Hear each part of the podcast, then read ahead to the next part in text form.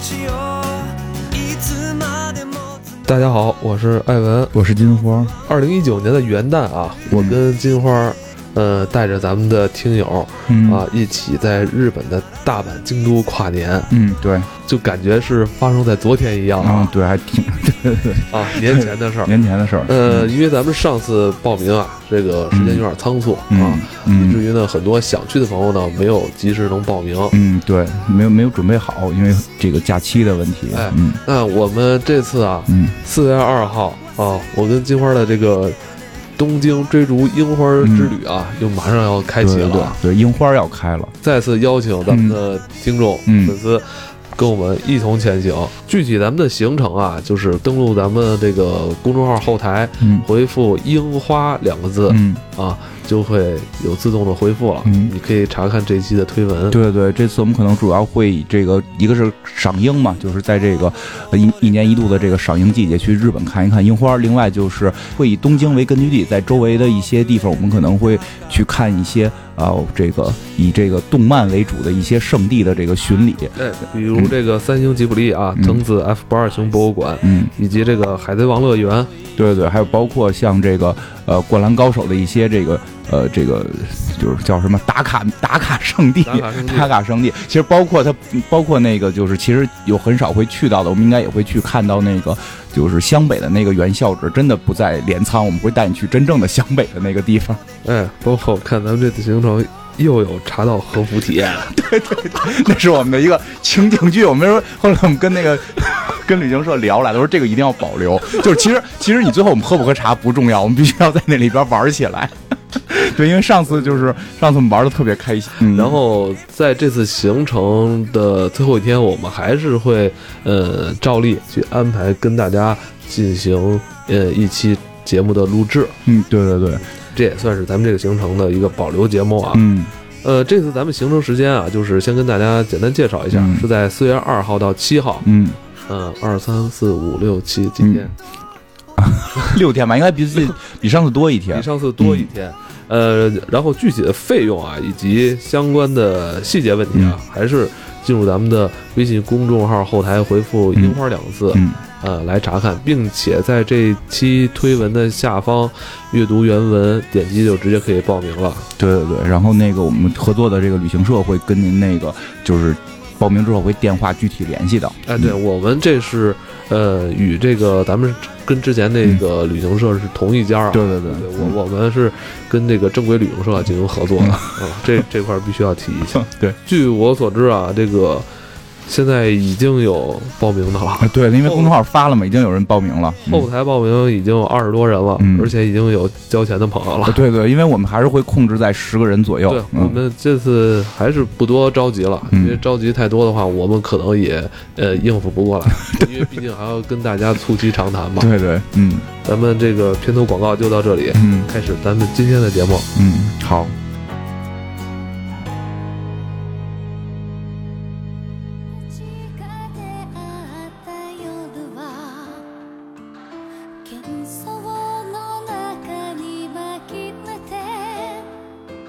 大家好，我是艾文。我是金花，我是 Modern，我是司马花。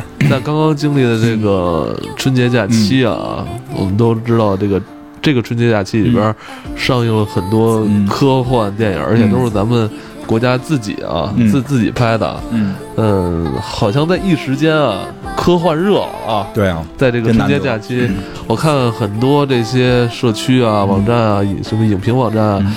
大家不光是对这些电影啊去进行讨论啊，嗯，热火朝天的。哎，也对这个有关科幻啊、什么嗯月球啊、外星人啊，都在讨论，是吧？那我我疯狂讨论大家讨论，我们也讨论讨论吧，很疯狂，很流浪。我就我先说整体整体，我觉得大家对这事儿关注了还是好事儿。甭嗯，甭管就是这个那个枝端细节，咱不说，就是说大家哎开始对这些事儿去去聊了，我觉得还是好事儿，是好事儿。嗯，然后我们也聊聊我们的，因为刚刚经历这个假期，我们也没看什么电影，对，没来得及去呢没。来得及去。我这我这打了打了四天生化危机，打了四天生化危机，为了多不容易做一期节目，这金花打打了这个整个四五天的对呀、这个因为因打好几遍为我们同时一下录两期嘛，就一边打《生化危机》，找这个广这个找这个音频节目，就是音频的一些小说，啊也不是小说，就一些这个这个内容，一直在听着这些。你还要去看人家什么通关的视频是吧？没有没有，不是，啊就同时就是玩手里玩着《生化危机》哦听着外星人。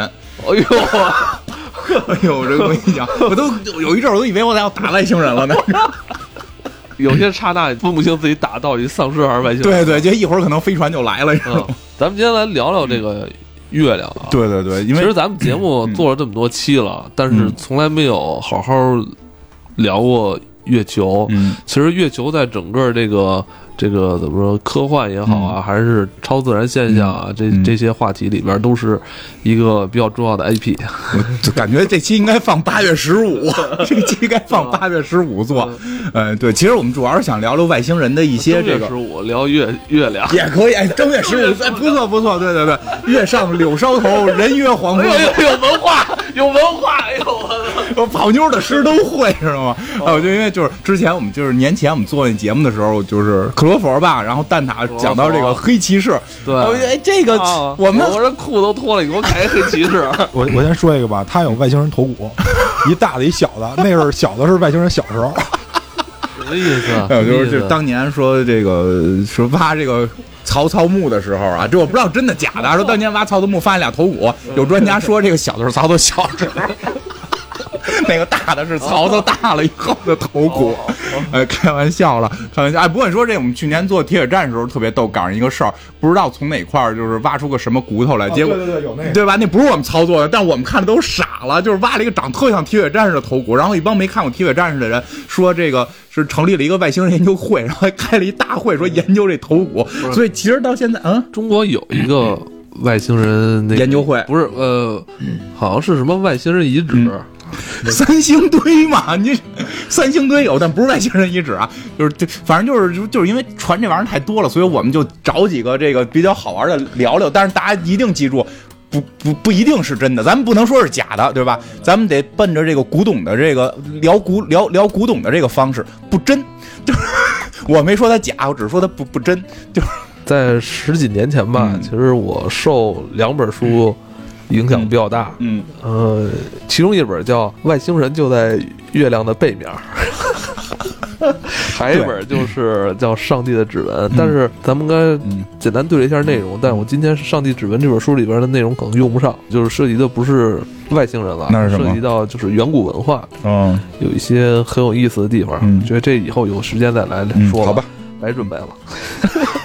那咱们就先来说说那个月球吧。嗯呃，月球的话题一直都比较多啊。嗯那个有关月球的谣言啊，甚至还被搬上了荧幕。嗯。呃，我们知道前几年有一部电影是说这个纳粹，好像嗯。说什么纳纳粹后来战败了，嗯。是吧？钢铁苍穹嗯，骑着就是恐龙上月球，就是飞到月球上去了，嗯。然后在月球上蛰伏，一直是那个呃想有一天能反攻地球，嗯。是吧？包括什么呃变形金刚、嗯是吧？嗯也据说是什么它的有一个总部基地、是吧？嗯对对对。也是在月球的背正正义联盟也在月球，也反正月球的背面很热闹很忙。月球背面，我觉得他们可能得连年战争，对，这几大几大家族得打。所以你看，像咱们国家航天事业一直在发展嘛，嗯是吧？那你你们是那边那么热闹是吧？我我我们也得过去，可能也是说赶紧过来吧，开个会是吧？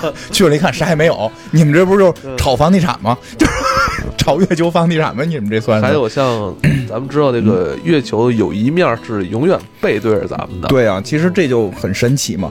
哎，我真我真的我说这什么，因为因为听了好几天这些东西，嗯我就是我们在讲这个的时候，就是我们先按照我们相信来讲，我们不信的搁后边说啊，别我们上来就每句都不信，讲的就没意思了。就是你看，就是月球这事儿其实特别奇妙的一点，就是就是一个大家最最常识能知道的，就是它只有一个面朝着我们，对吧？就这个这个为什么它它是不动吗？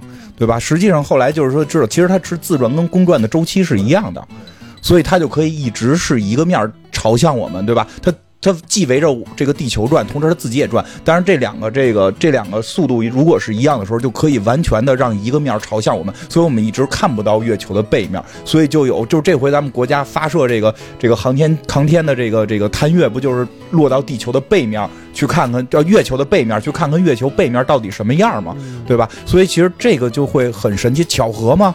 对吧？这这是不是太巧合了？所以就就开始会有人就是说猜这个月亮会不会本身它并不是一个这个普通的一个星球。后来就大家就开始研究了很多，就首先。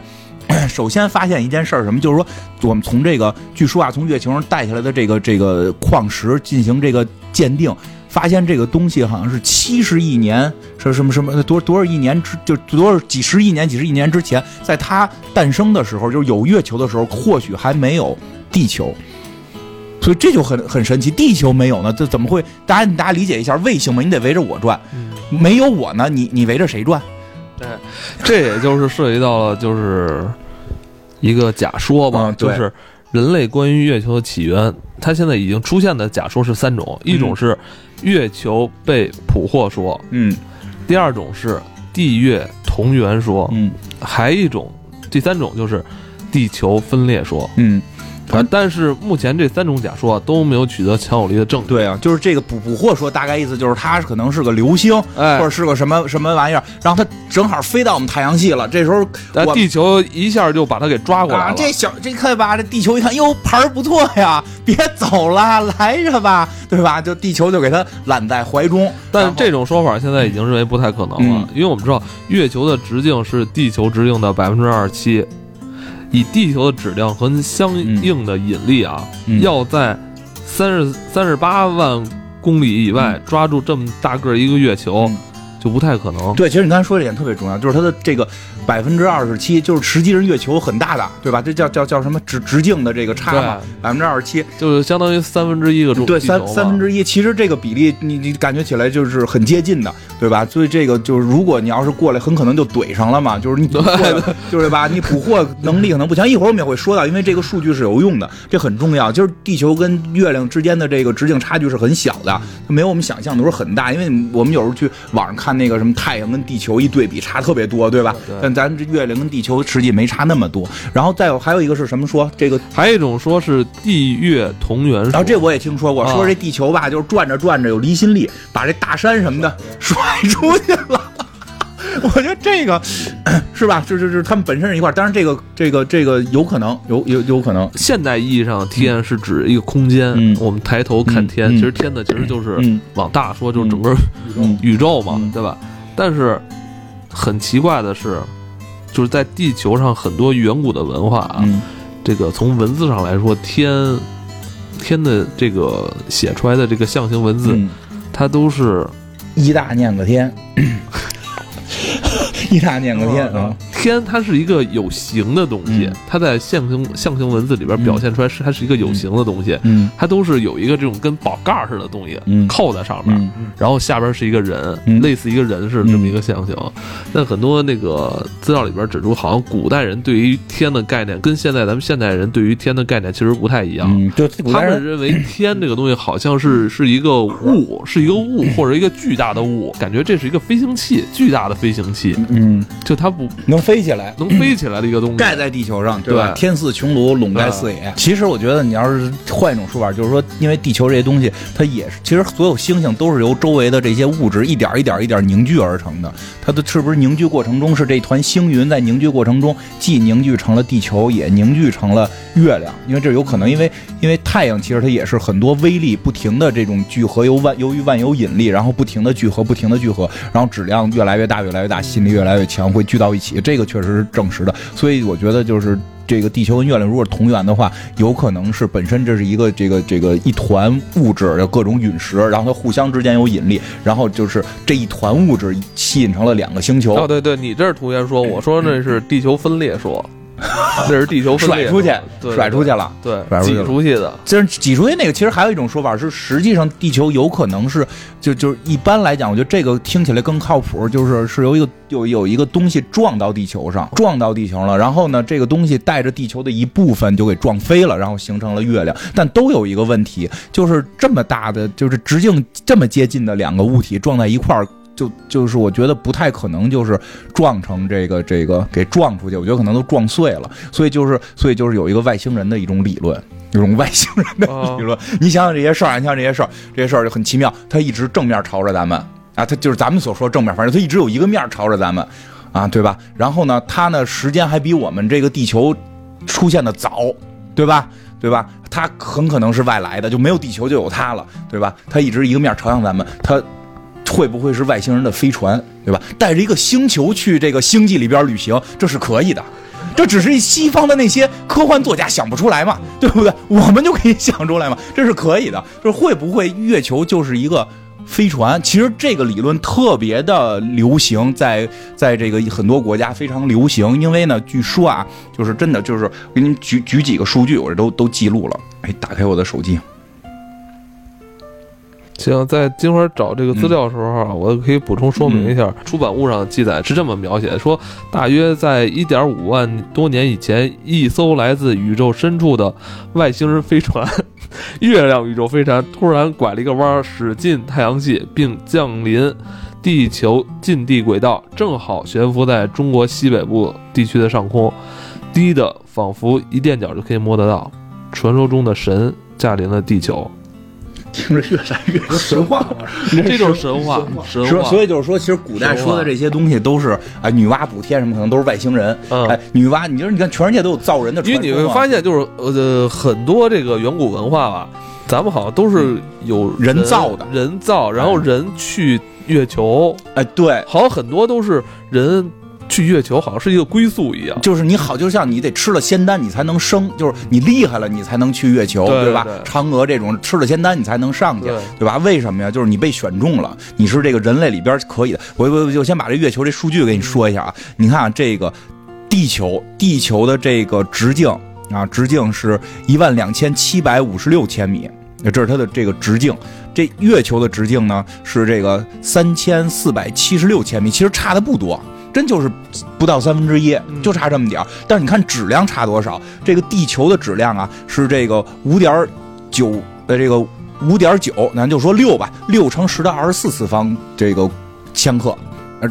二十四次方，月球呢？这月球的这个质量呢是七乘十的二十二次方，它少了这个一百倍。你看这这这这直径没差多少，但是少了这么多。但是月球非常轻，对，就是它非常轻，非常轻。为什么呢？所以它很有可能中间是空的，所以呢，就是乒乓球是个乒乓球似的哈，看着个儿大，但是我我很我很认真的在一本正经的说这个瞎话，你 这配合一下。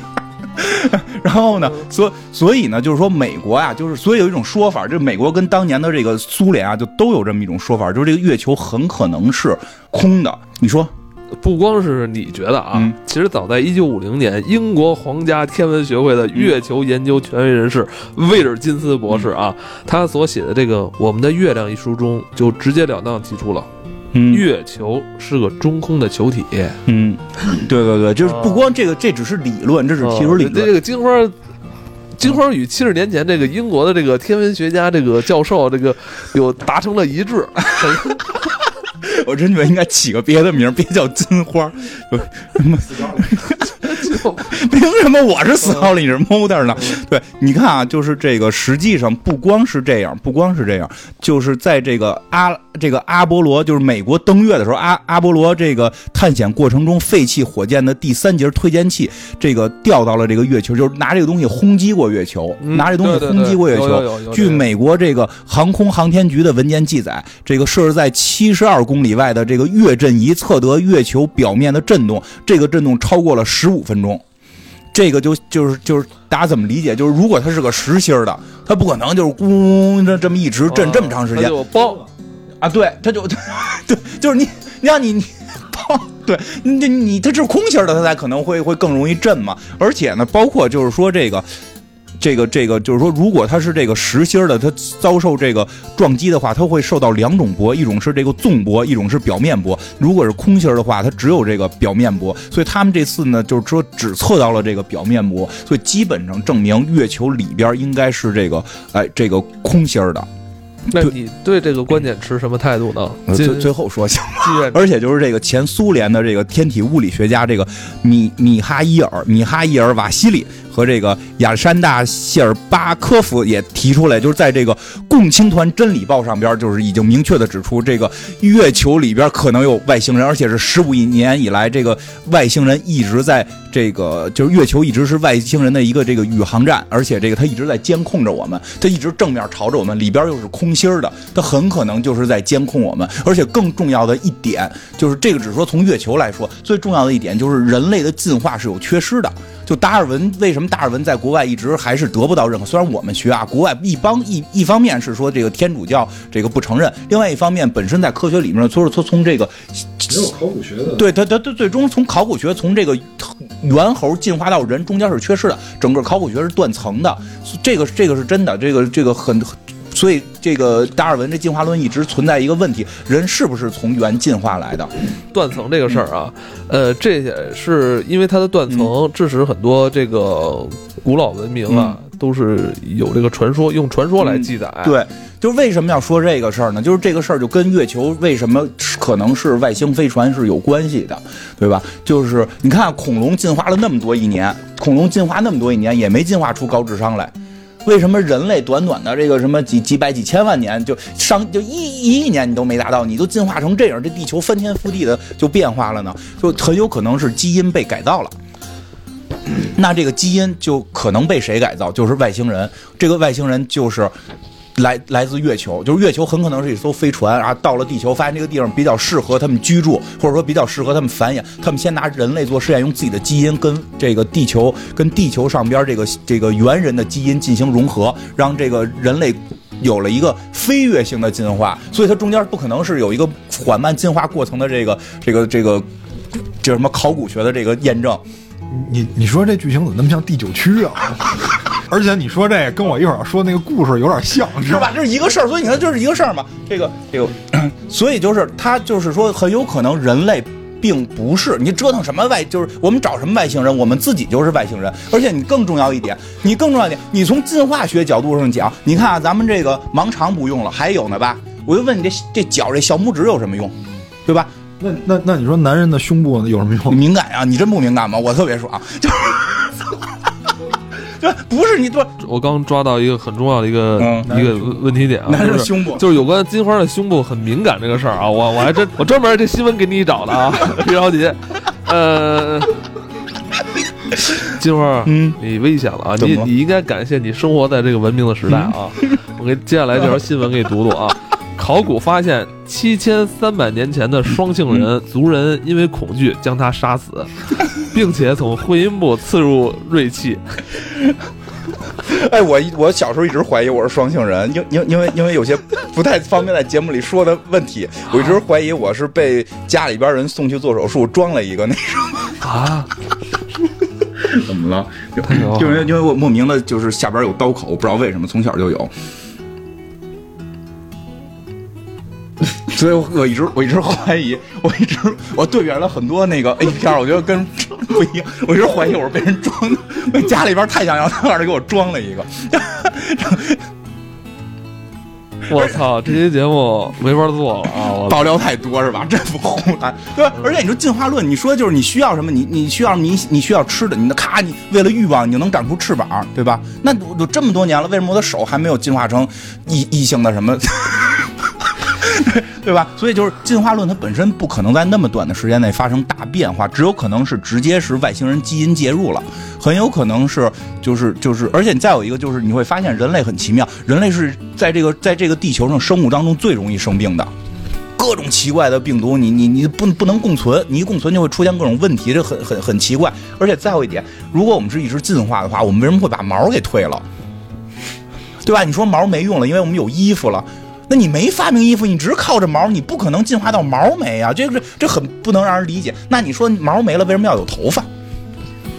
你对吧？你从进化论给我解释这件事，你解释不出来。你你你你琢磨是不是？而且当然当然了，我我听过另一种说法啊，说人类可能是水猴变的。说因为他们研究了，他们研究了这个海豚的留毛发的一些会长毛多少的位置，跟人类是接近的。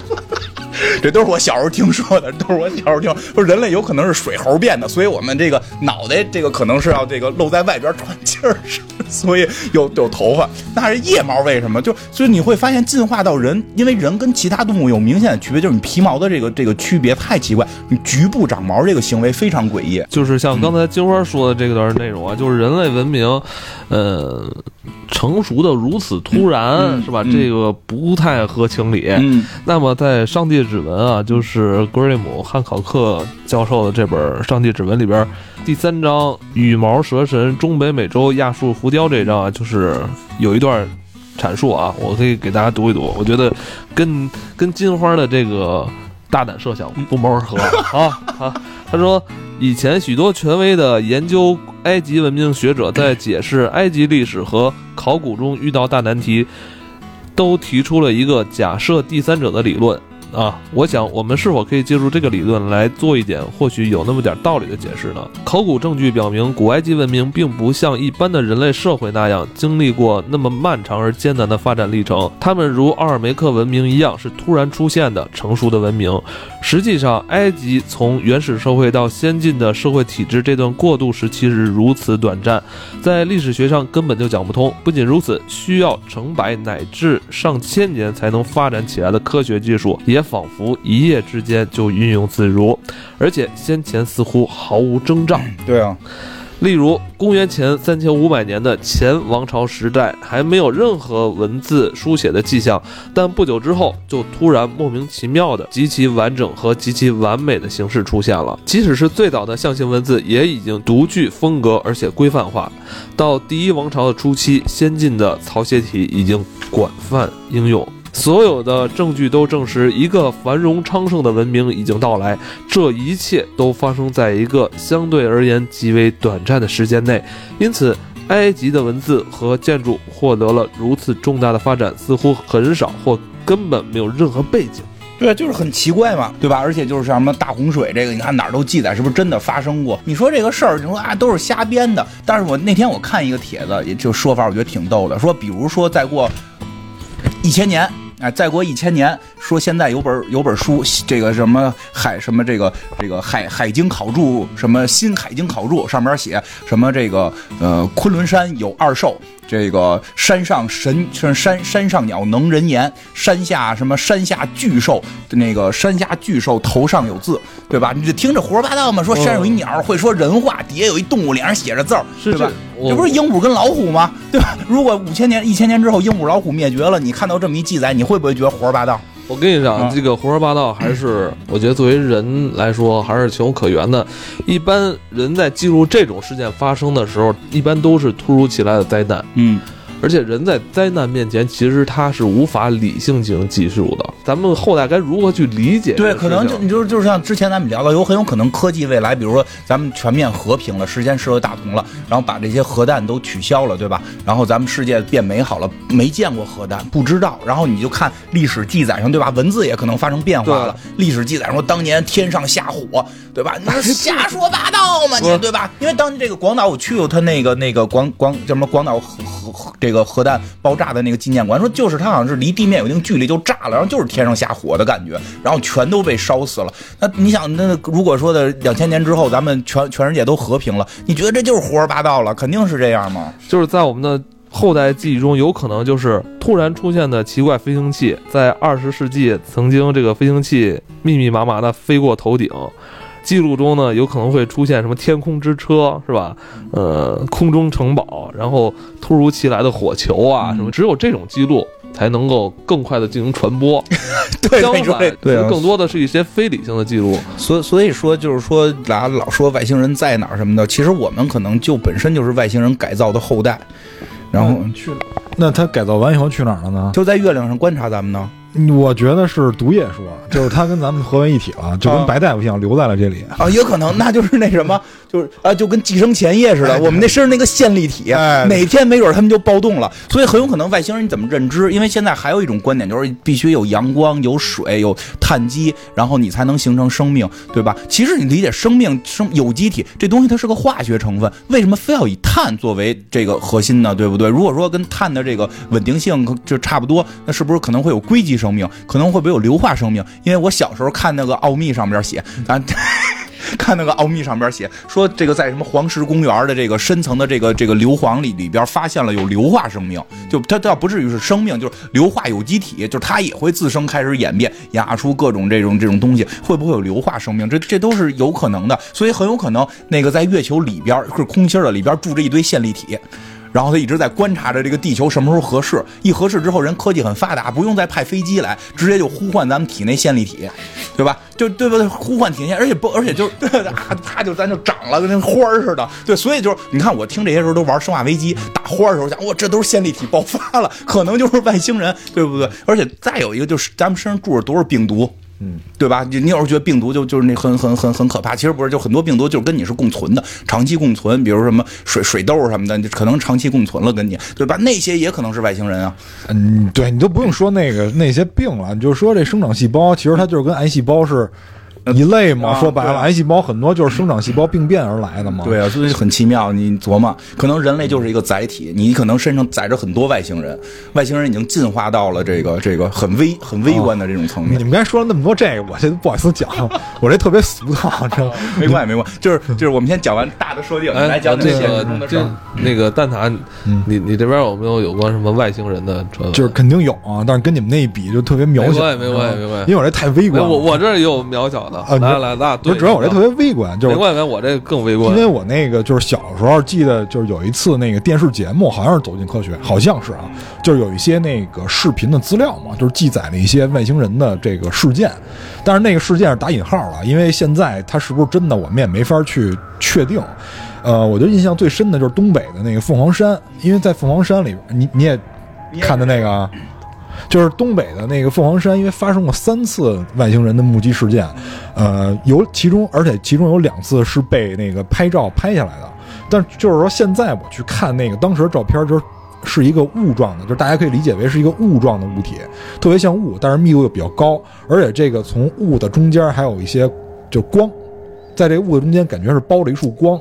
就是这样的一个东西就被拍了下来，但是它具体是什么，现在我们也没法验证了。我就是想说一下这个故事，因为有一次就是在这个凤凰山发生了三次目击事件，第一次是在九四年，然后是零五年，最后一次是在一二年。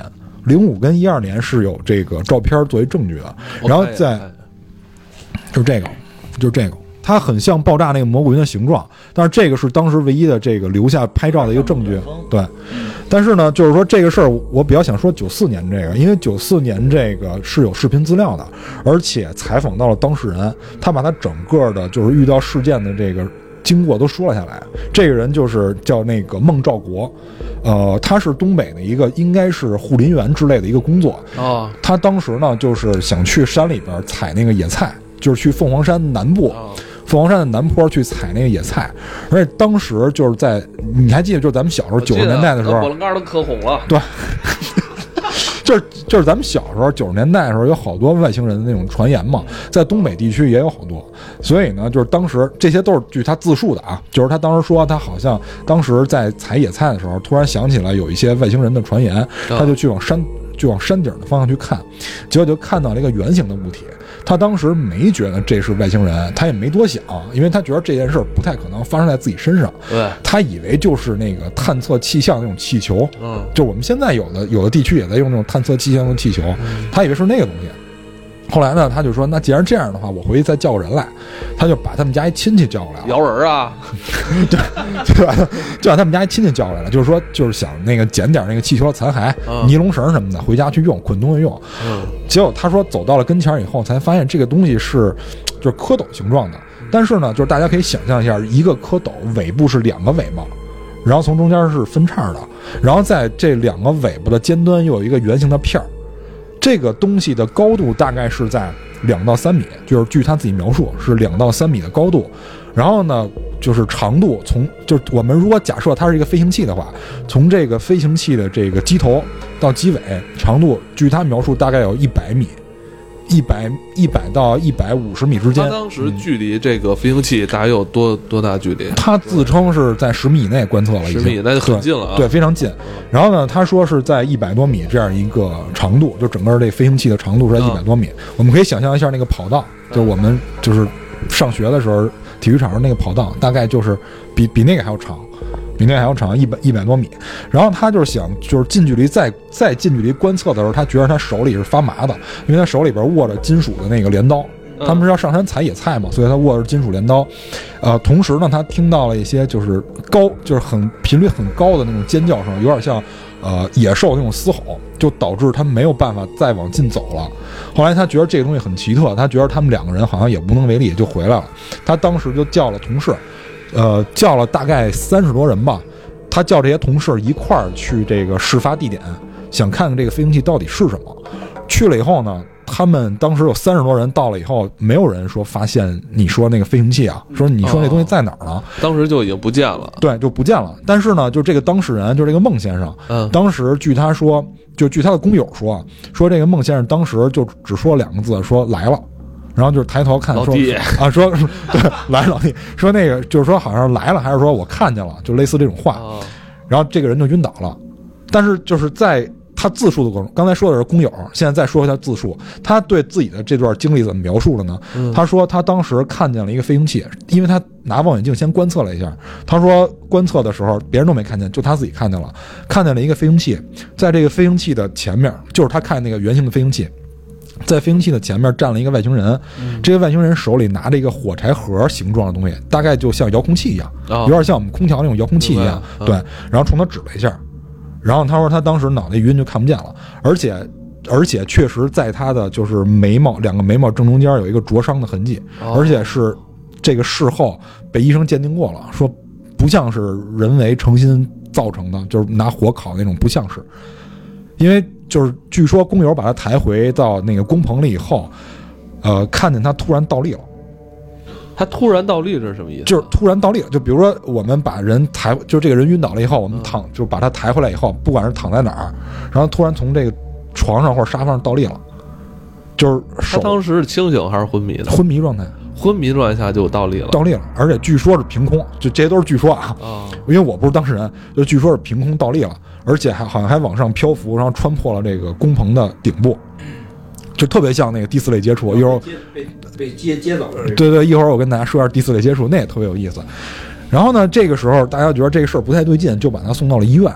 然后医生就说了我刚才描述的那个，先检查了他眉心中间那个伤口，就说他那个伤不像是灼伤，不像是人能造成的伤，而且呢，据说就是因为他昏倒了嘛，肯定是呢要拿那个手电筒照眼睛的，看他那个瞳孔反应。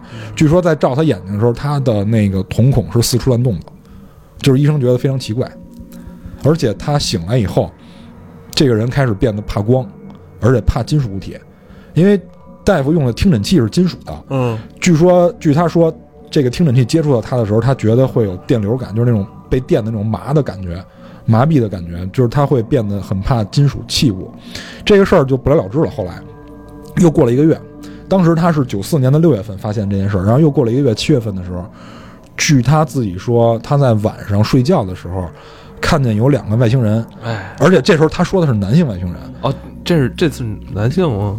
对，是男性的外星人穿墙，穿墙来找他。哦，而且在这个这两个外星人来找他之前，有一个女性的外星人穿着开裆裤，是我就说是，然后来跟他不是先是女性，后是男性，嗯就是先是一个女性外星人先过来跟他啪啪啪，嗯，然后就分钟左右的性交，嗯，这多少分钟我我没注意啊，我没注意那时间，更确切的四十分钟的就是就是我我没注意那个时间。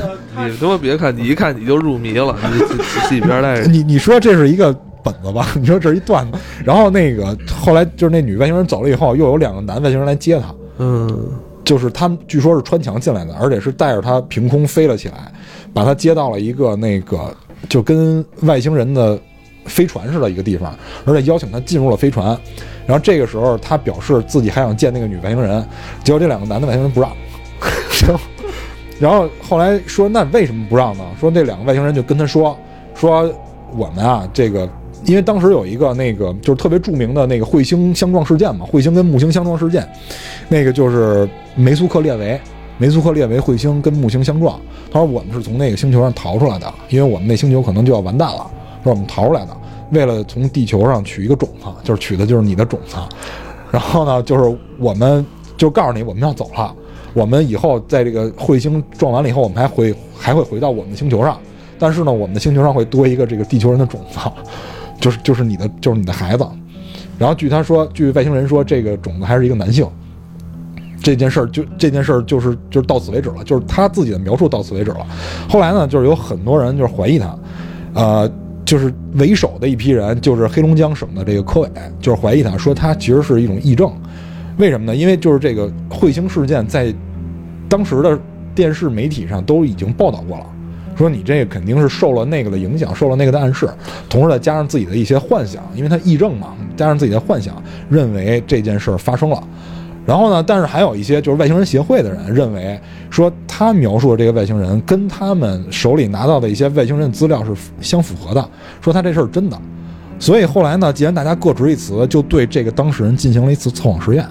对，最关键的就是这个测谎实验。嗯，这个测谎实验表示这个人没有说谎，这个测谎实验并不是在当时一九九四年时候是后来的马上嗯实行的。对这个测谎实验是在二零零三年九月，也就是说，距离事发呀已经是过去了将近十年。将近十年啊。呃，孟兆国在被催眠的情况下接受了这个机器的测谎，以获知他是否在该事件中有所说谎行为。呃，这个组织啊，就是此次测谎的 UFO 研究者张静平，还真是有名有姓的啊。没错没错，他说，测谎显示孟兆国在该实验中并没有说谎。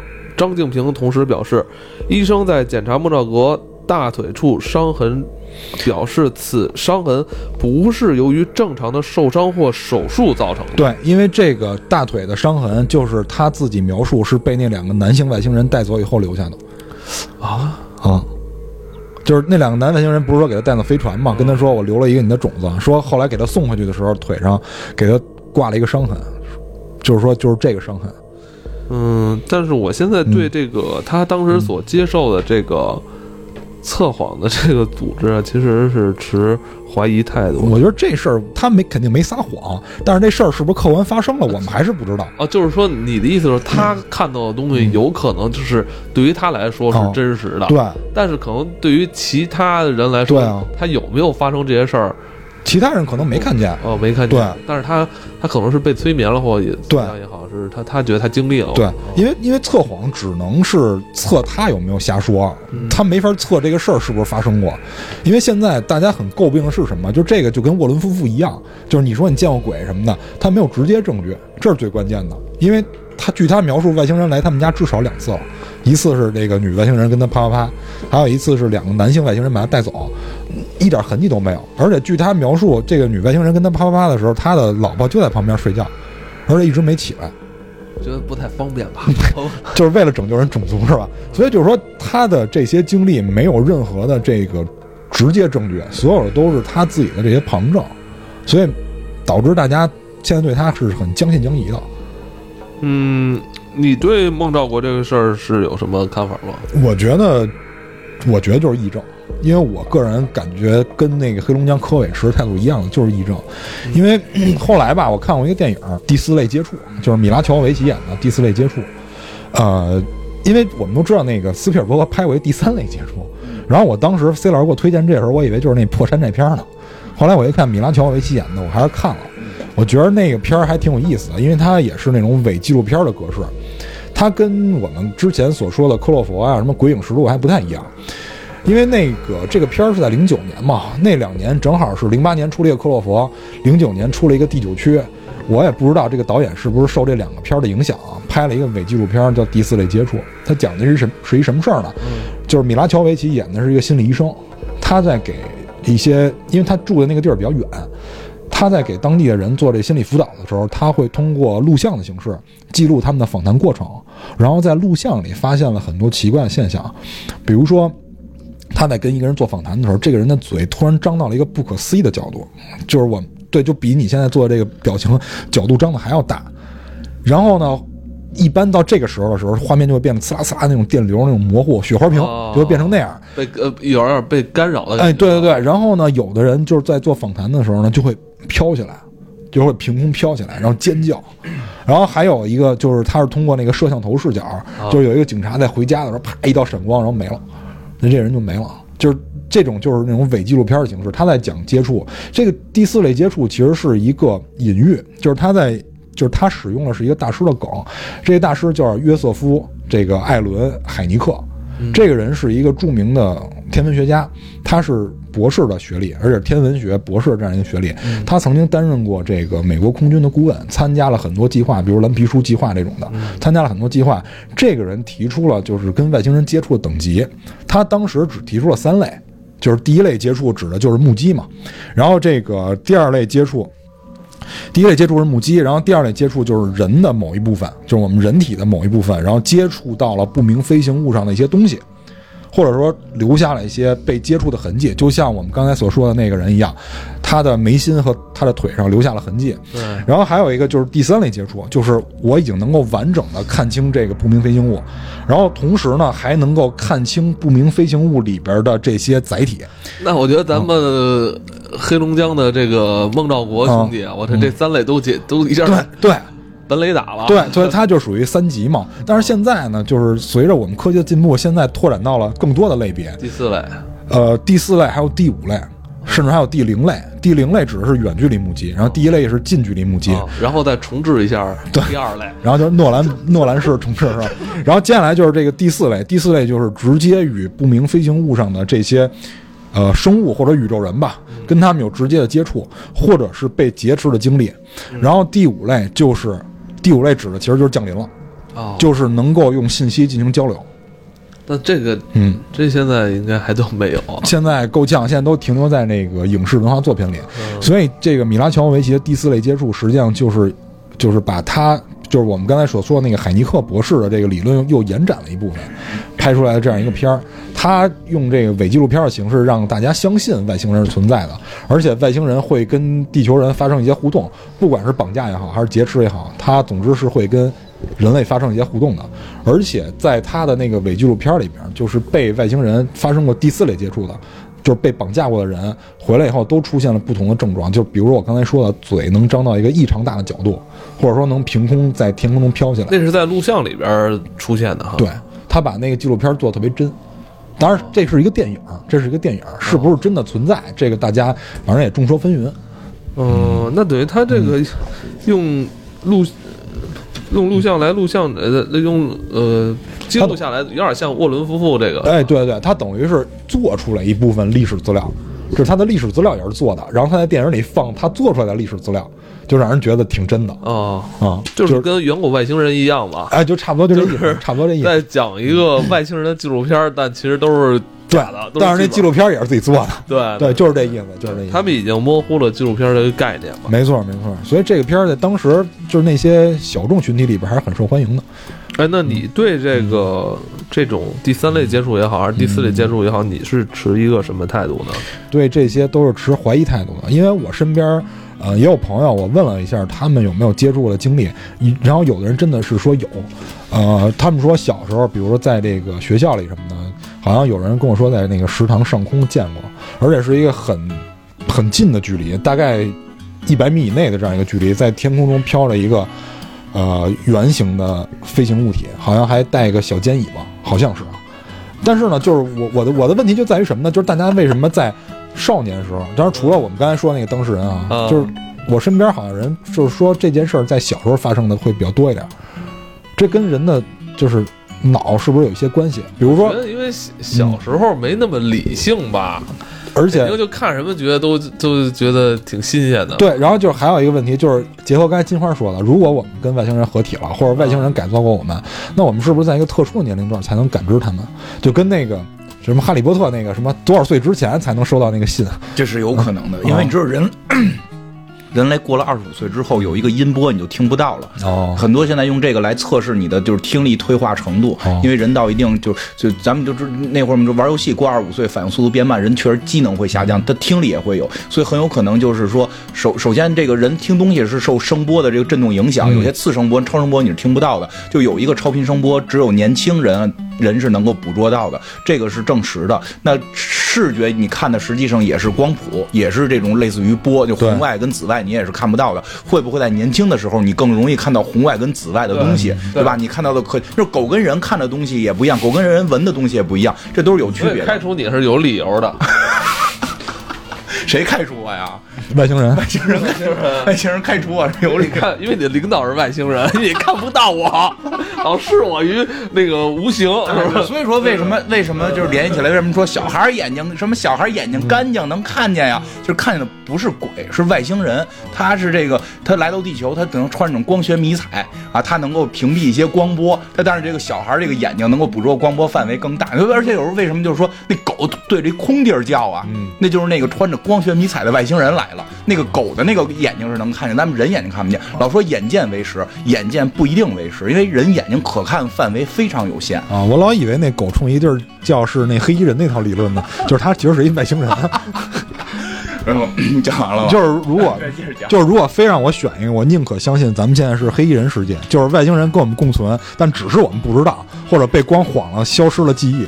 我现在就是我我个至少在二二零一九年啊，我我比较坚信的是生命孤岛论，嗯，宇宙再大也只能是只有地球人，哎，我就要做这个大千世界的主人就行了，来来，谁也不哪啊儿什么乱七八糟东西不要来。不要别来别来，我正正经的啊就开始真的在胡说八道。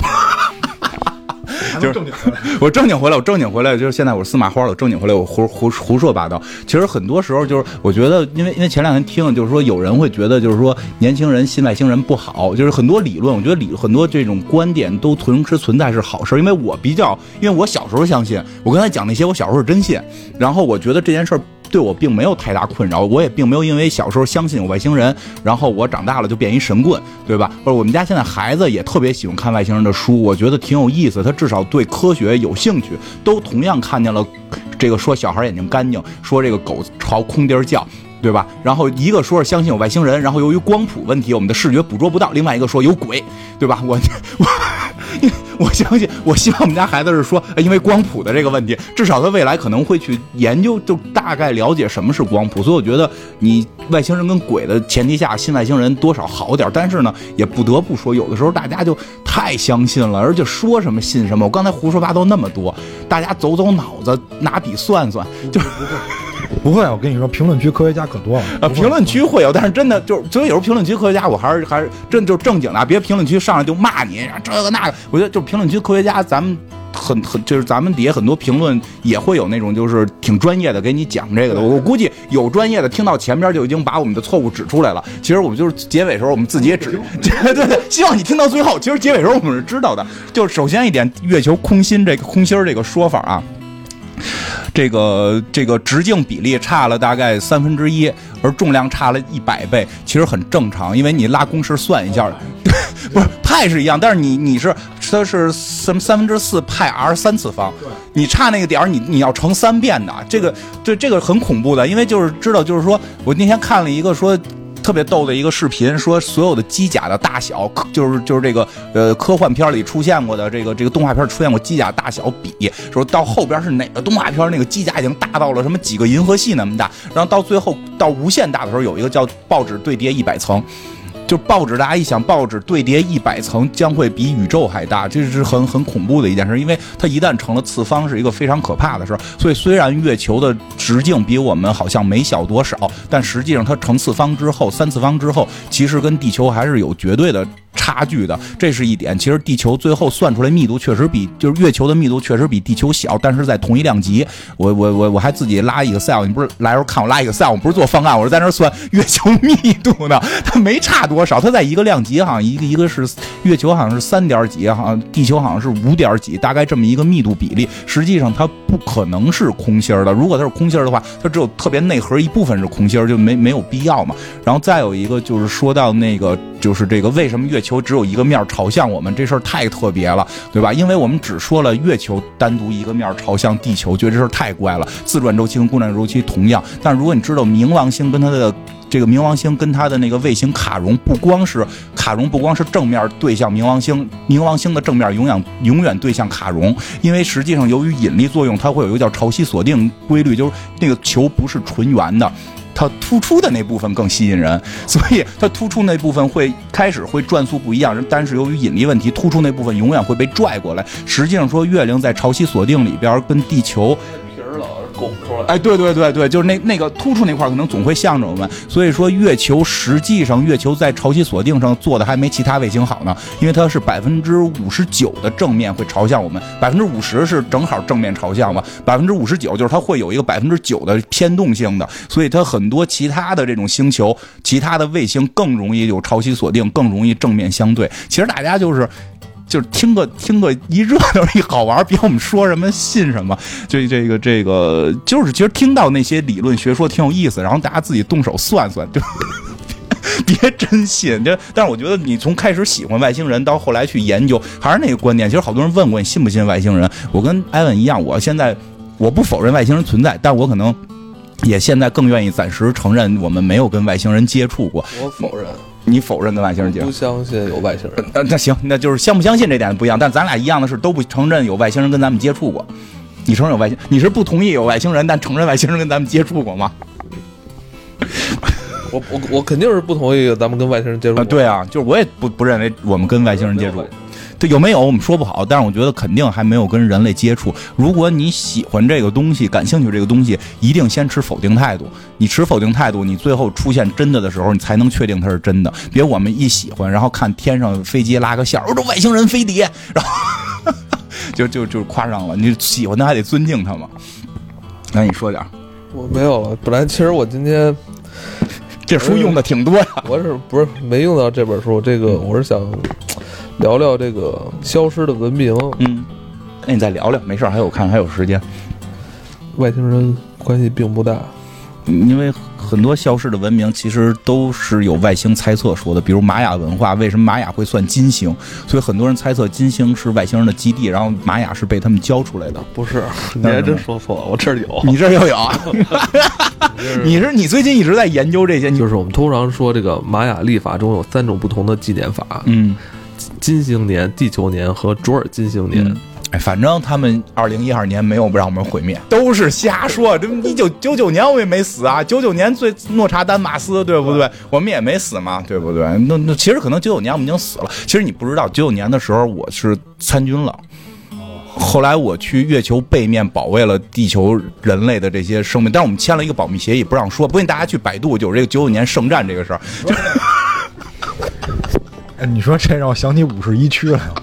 当时那个五十一区不是也说有一个 就是传说啊，我不知道啊，我只是坊间传闻啊，就是说有一个五十一区这事儿怎么暴露的？说当时有一个自称五十一区的工作者，嗯给一个媒体打电话嗯，打了一分钟，咔，那线就断了。嗯然后后来有媒体发掘出来的有这五十一区，嗯后来 CIA 才承认的，嗯在一二年还是一三年的时候才承认的，有五十一区这个地儿。嗯，这不这不跟你刚才说的一样吗？嗯他们在那块儿工作肯定也有保密协议。对呀、是啊，就是你手术也在那儿做的？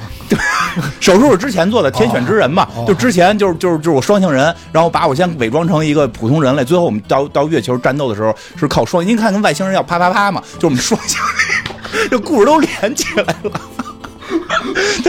对，通过双性人啪啪啪能力，在月球背面打败了外星人，保住了1999年没有世界劫难，然后就就让让这些你们这些年轻人能够更好的不是，那咱们那个上去以后，不是看也没什么东西吗？都战战争打完了，一片焦土了，原来都是城市，外星人、变形金刚圣战是在月亮上打的，是吧？啊，对啊，那咱们今天这期节目啊，咱就一用一个古老的传说来结束吧。嗯呃，这是在中国西南瑶族地区有一个古老传说，嗯在远古时代啊，天上只有太阳跟星星，却看不见月亮。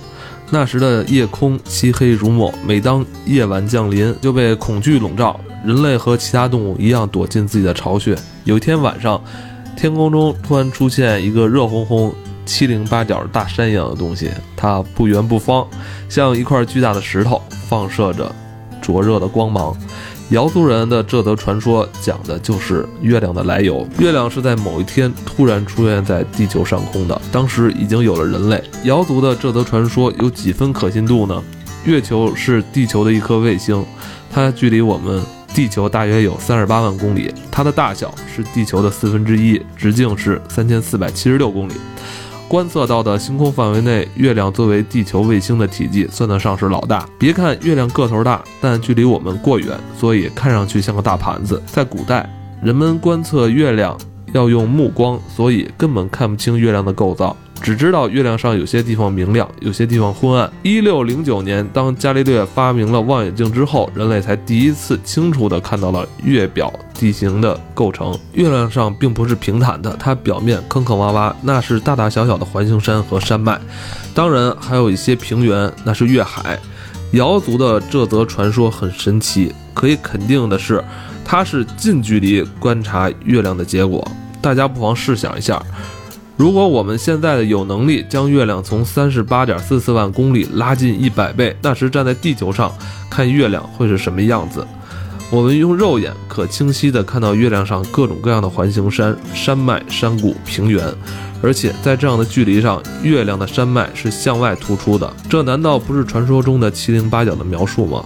再试想一下，在这样的距离下，你是否能够感觉到月亮还是一个球体？因为月亮直径是三千四百七十六公里，它太巨大了。有谁能站在地平线上，可以感觉到地球是圆形的球体呢？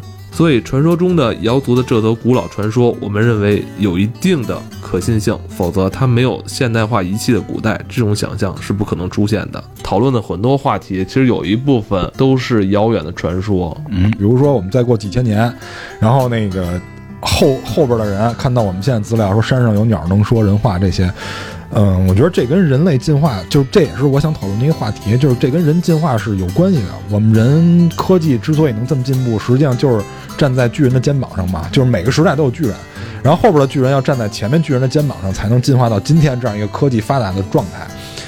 你像今天我们再往后看的话，我觉得很难会用那么模糊进行描述吧，因为我们现在技术很发达，可以有视频的，就没有必要光去看文字了。我相信，如果埃及发明了这个视频记录设备的话，我们现在对埃及的了解肯定也会更完备一点，也不可能是光靠象形文字去猜嘛。对，因为毕竟破解的过程它一定会有误差，这毫无疑问的。咱们都不是当事人，而且就是相对精确吧。因为说白了，以现在的技术手段，如果做一个假的纪录片也很容易，可能会更加误导，我觉得这个假纪录片这事儿，就是 更误导后人挺啊。挺那个。愿愿艾罗恩赐予我们力量。我们今天就聊到这里，嗯，下期再见。再见。